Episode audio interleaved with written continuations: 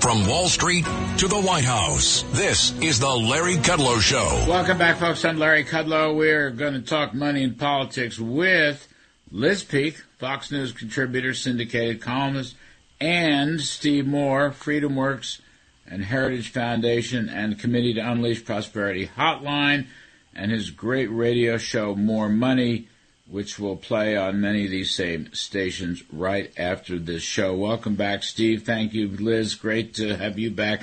Um, kids, I just want to say one quick thing. Um, James Buckley passed away uh, Friday the age of 100. Uh, I, I knew Jim Buckley rather well, not as well as Bill. It was Bill Buckley's brother, obviously. He was a great, um, a, ma- a great man, a great conservative leader. Uh, he was a U.S. senator. Uh, he was a diplomat in the State Department, uh, and he was a federal judge for many, many years. In fact, he was a federal judge right up until the end. So I, I want to say, please rest in peace. This was truly a great American and a wonderful human being, a wonderful human being. Um, just the politest, most gracious man you'll ever meet. Uh, but he had sturdy, strong, unbendable conservative principles. I don't know if either of you knew Jim Buckley, but I wanted to say that there's a very good Wall Street Journal editorial about him uh, in the paper this morning. So Yeah, can I? I'll actually add something to that, Larry. I grew up in Sharon, Connecticut, which of course was the home base oh, for the entire wow. uh, Buckley family. In fact, Hmm. we grew up next door to each other. Uh, and Jim Buckley actually ended up buying my parents' house uh, Oh, because that was very convenient for his family to kind of be able to go back and forth. But I, I couldn't second your thoughts more enthusiastically. He was such a nice guy. The whole, I mean, we were close to the whole family, uh, John, Bill, et cetera. Mm-hmm. Uh, but Jim, in some ways, was the most approachable, kind of level-headed, not Mm. uh, a big publicity hound, uh, and just a really decent guy. So I agree with you. I was sad to see the news. Liz, you never told me about this Sharon, Connecticut stuff. This is all new information. Yeah, well, that was uh, it was not- a wonderful place to grow up. No one locked their doors. It was kind of Yeah. a, you know, Yeah. it was a very nice community. Sharon's not too far from where I am in an undisclosed location in the same state. uh, I want to raise another point. Uh, I guess I'll go to Steve on this, but there's a terrific story. Um, breaking news Nobel Prize winning scientist blows the whistle. Just listen to this, kids. I I don't know this guy. Dr. John Clauser Right. has now officially put his name to the World Climate Declaration, which states that, quote, there is no climate emergency, end quote. Clauser sent shockwaves through the global boiling alarmism industry by declaring that the climate crisis narrative is a hoax. Now listen to this. This guy is the co-winner of the 2022 Nobel Physics Prize and one of the world's leading authorities on quantum mechanics, and he blasted climate emergency claims as a dangerous corruption of science that threatens the world's economy and the well-being of billions of people. Now I got to get this. I got to find this guy and put him on the TV show. But I, uh, I, d- any of you know about this uh, this guy and and this uh, uh, World Climate Declaration? Yeah, Larry, we had a, a story in the hotline about this a couple of weeks ago. And Oh, you did? It's a re- That- it's a very important story, Larry, because what's happening here is that anytime any scientist dares to to question the conventional wisdom and the narrative of the climate change alarmists, they become uh, muzzled, basically. And so this scientist who won the Nobel Prize was invited to one of these major science conferences. And as soon as he st- started casting doubt on some of the things that the climate change alarmists were saying, he got completely disinvited. Now, hmm. why is that important? Because when the left keeps saying 98% of scientists believe that there's climate change and it's man-made, that's because they don't let anyone who is, who dares to, you know, doubt this stuff, they don't, hmm. they don't let them have a voice. Huh? And and by the way, the the, the fallout from this uni- this fake uni- unanimous opinion is really profound. I don't know if you guys read the editorial about Maui and the wildfires and why. Uh, right. how this headlong rush towards renewables, which, by the way, yep. is all predicated on the climate change emergency, actually yep. may have been the problem uh, in in uh, this wildfire going out of control because the utility had not spent any money right. at all on protections yep. against such a fire. So, mm. you know, billions of people might starve because of the idiotic approaches that they're trying to take. I mean, you know, I, Larry, I don't know how it is that we're going to stop this thing or slow this progressive freight train towards renewable energy, which is going to really hurt this country and I think all countries. Uh, by the way, in Europe, they have already slowed it down right. because they've actually felt the effects of it. But it's really not. Uh, Steve is right. If voices against this uh, orthodoxy are are suppressed, it's just like COVID. Then they don't exist. They're basically persona non grata. It's extremely alarming.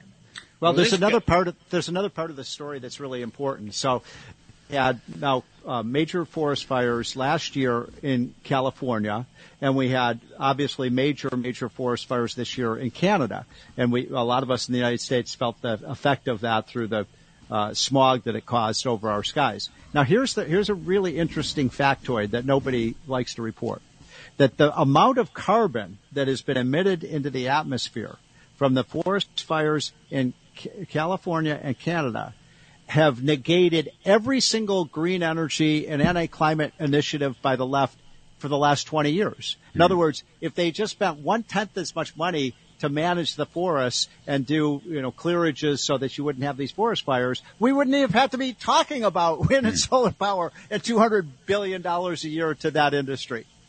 You know this guy, John Clauser? I never met him. Quantum mechanics, Nobel Physics Prize. I mean, he, I'm reading his article. It's the damnest thing. Well, here's a here's another quote: "Misguided climate science has metastasized into massive shock journalistic pseudoscience." Liz, you got to get on this. This is unbelievable. I'm yeah. going to send you this article. I'm going to send this to both of you. It's an unbelievable I think, article. I, I think the problem is, honestly, the ship has sailed. Can you imagine trying to get all the talking heads on CNN, or my God, Bloomberg, which is like so dug in on climate change, mm-hmm. it's it's a religion to them. I don't know how you ever turn the boat around. And I, I, you know, honestly, I despair of this because it's again, it's like the COVID restrictions and shutdowns on information. It causes real damage, and nobody is courageous enough, except thank heavens, the occasional scientist who might actually know what he's talking about, to really confront it. I, it's and anyway, yes, send it to me because well, I love I stories like this. Well, listen, you know. this is you know, it's like Steve Koonin, uh, who was so good on this stuff, and you know, Koonin is a, th- a theoretical physicist. He didn't win a Nobel Prize he was Obama's chief energy science, energy department science scientist uh, a while ago. But this is really, in- and I might say, when I spoke with uh, Trump this week in the interview, he spent a lot of time on this. This was a yeah. major point. Um, he, you know, he tied it to inflation. He tied it to national security, and he also, Steve, one point the former president made, he said um, Americans should have choice.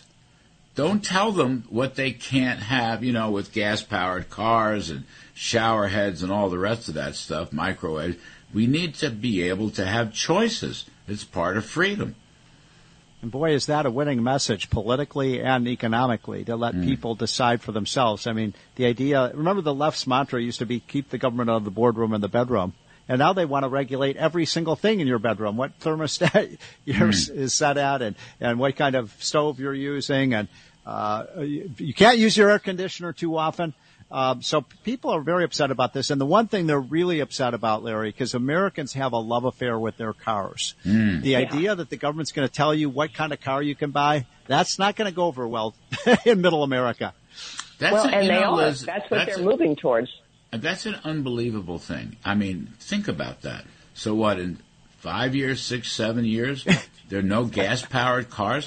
People are going to go nuts over that. Well, and I think the auto industry is going to be looking really sad because people are going to want to continue to buy the used cars and still operate the way they Ah, like and are they're familiar with them. Uh, I don't. This whole headlong rush to only electric vehicles. At least they should be including hybrid, right? I mean, those cars seemed to Mm-hmm. be sort of a happy compromise, but there is no compromise. These are zealots. These are people. I, I've likened the Biden White House and the energy industry sort of aficionados that they're working with as being like children with toys. They don't really know what the outcome of all this is going to be. There's no long-term plan.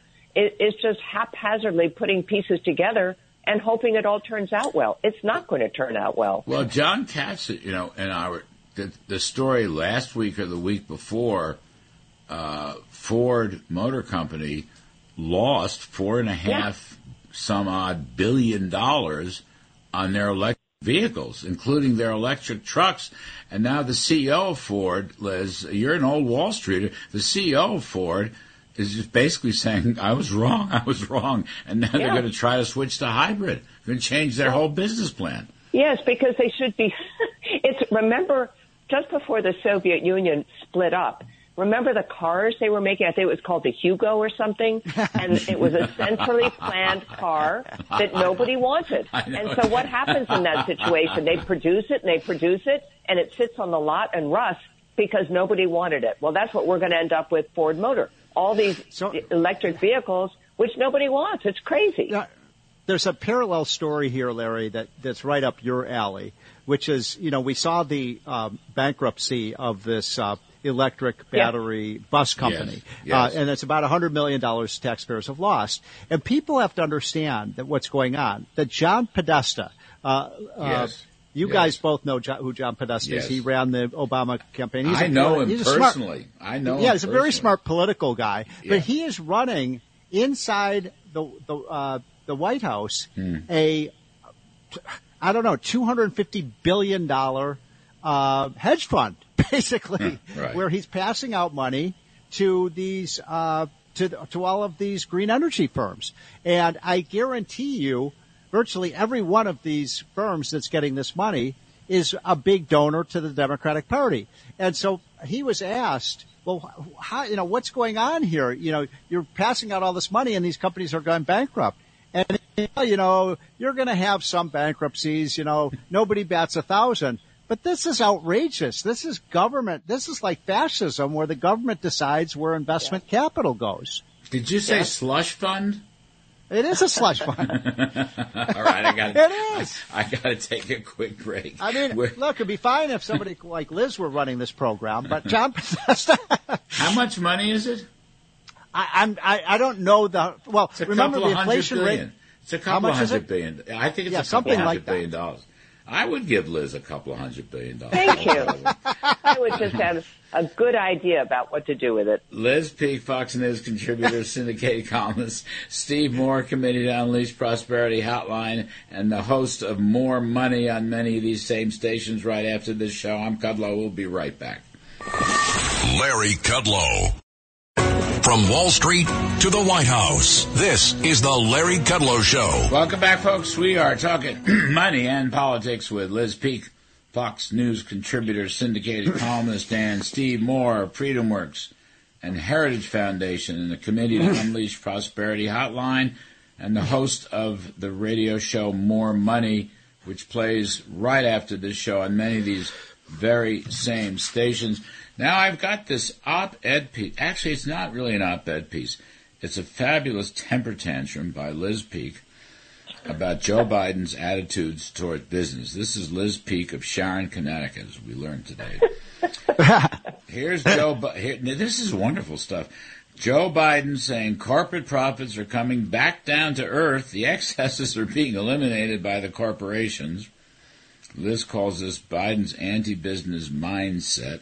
Reminds her of the Obama years, and then she goes on to talk about regulations under Joe Biden. This is from the Casey Mulligan stuff, Steve. Under Joe Biden, uh, per household, increased costs ninety six hundred dollars. Call it ten grand increase. Whereas Trump uh, lowering regs reduce the cost to the average household by eleven thousand bucks. So that's a twenty thousand dollars swing. Liz said Trump talked quite a bit about this in my interview. Uh, what made you write this beautiful temper tantrum? This is really a nice one. Oh, thank you. Well, you know, I was reading uh, Joe Biden's speech he just made on the anniversary of the Inflation Reduction Act. And by the way, I want to just tell you both, I just found online Podesta's spending slush fund $370 billion. that's, that's not nothing, right? Can you imagine? that's a lot of money. That's a so lot. So anyway, in reading this, in reading this, his speech, which I always, enter, I'm always entertained by, um, the, the, the number one reason we've seen inflation fall by two thirds without losing jobs is that corporate profits are coming back to earth. The excesses are being eliminated. So my view is if in Biden world, if corporate America goes bankrupt, we're going to be in really good shape.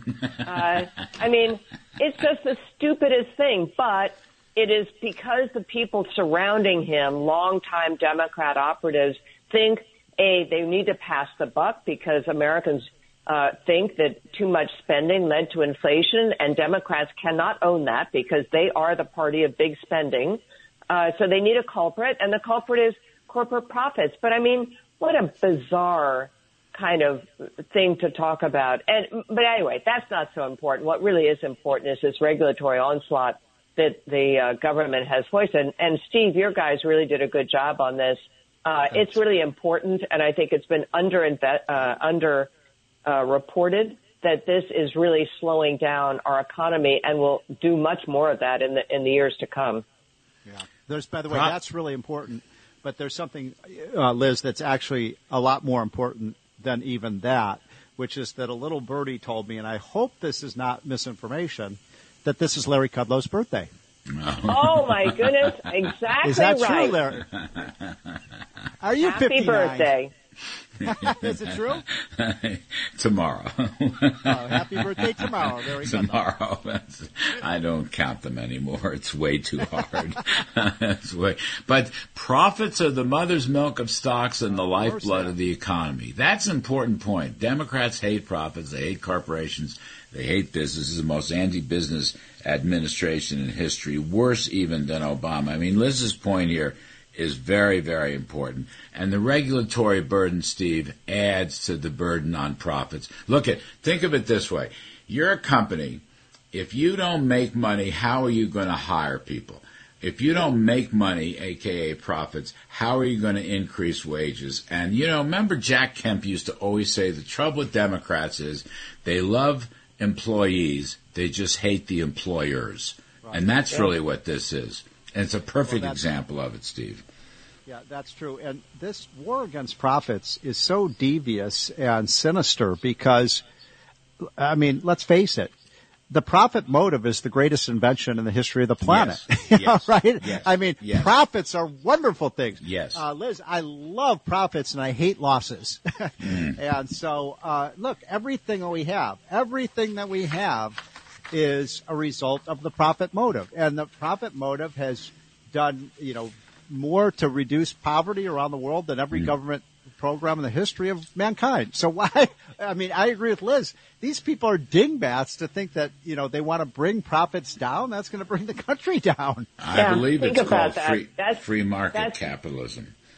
That's their plan. And, and Larry, the, the other ingredient in this is profits lead to investment, as you said. Investment leads to productivity increases, which means wage increases. So yes. you can't really be for the little guy, the working class American, unless you believe in profits. I mean, that's that's what drives their welfare. So, oh, Liz, Liz, Liz, Liz, this, this is an old-fashioned idea. We now have John Podesta who's going to be driving our I know, I know. we I don't mean, need companies. we need a zero corporate tax. We need a zero corporate tax. Just abolish the corporate tax altogether. I lo- I got to explore this. Three hundred and seventy billion, Liz. Is that what you said? Three hundred and seventy billion dollars, and I was reading an article in the New York Times about it and talking about how it was such a challenge because the scope of it is so enormous. Oh. And rarely have governments ever undertaken such a challenge. No, the Soviet Union undertook such a challenge. China exactly. undertook such a challenge. Liz Peek and Steve that. Moore. Love you both. Thanks, kids. Folks, I'm Kudlow. That's it for today. We will be back next weekend. Thank you. Happy birthday.